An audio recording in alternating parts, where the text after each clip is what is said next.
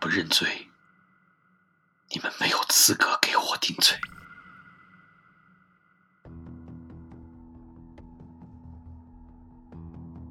短剑锋上，万丈悬崖边，丛云一袭蓝袍被血染红，只靠一柄剑支撑着自己的身体。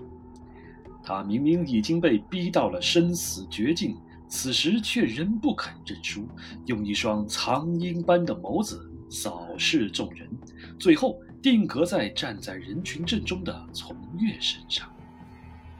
被这样一双眼睛冷冷的注视，从月下意识后退，又想起他如今不过是强弩之末，冷笑一声，祭出法器，做出一副替天行道的模样，厉声道：“真是死不悔改！今日我就要为从家清理门户。”从云讥诮的笑出声：“ 三姐，腿上的伤好了吗？”又想再添一道。从云被戳中痛处，想到当年在他剑下的耻辱，脸色越来越阴沉。你现在也就耍耍嘴皮子了，你大可试试。他说这话时又吐出了一口血，但始终是一副高傲自信的样子。这让从云不由得生了退意。修真之人，谁没点保命的法门？万一从云还有底牌呢？可是周围的人看他没有继续的动作，逐渐发出议论的声音。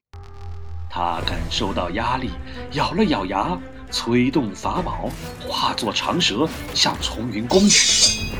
丛云挥剑回挡。真气竟不弱于从月，两股真气碰撞，爆发出强大的冲击。但他到底受了重伤，逐渐不敌，落了下风，被罡风击中，重重跌倒在地。从月看到这个昔日宿敌落败，不由得心里畅快，把自己方才的惧意忘得一干二净，走近在从云旁边，趾高气扬道。不过如此。从云抬起头，平静的看着他，慢慢的扯起嘴角。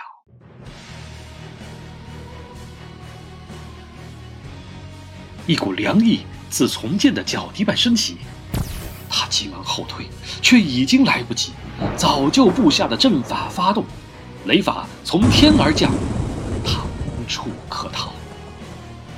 燕儿！从月惊慌的喊道。惊雷拐了个方向，劈在他身旁，但仍波及到他的双腿，使他重重跪下。从月总想着靠击杀从云成名，因此并不愿意让人知道自己靠的是胁迫的招数。嫣儿还在我手上，你若想嫣儿活，就乖乖受死。哪怕被这么多人围攻，也一直胸有成竹、气定神闲的丛云，终于变了脸色。但在些许的慌张后，他很快又收拾好情绪，冷静道：“我怎知你是不是撒谎？”从月从怀里拿出一块玉佩，从云见状大惊失色：“这，这是婴儿的。你大可以看得更仔细些。”不会错的，这确实是嫣儿的贴身玉佩。从云问：“他在哪儿？他在哪儿？”从家水牢。我如果不能按时回去，他就会被粉身碎骨。他冷笑一声，问：“ 现在你可以乖乖的去死了吗？”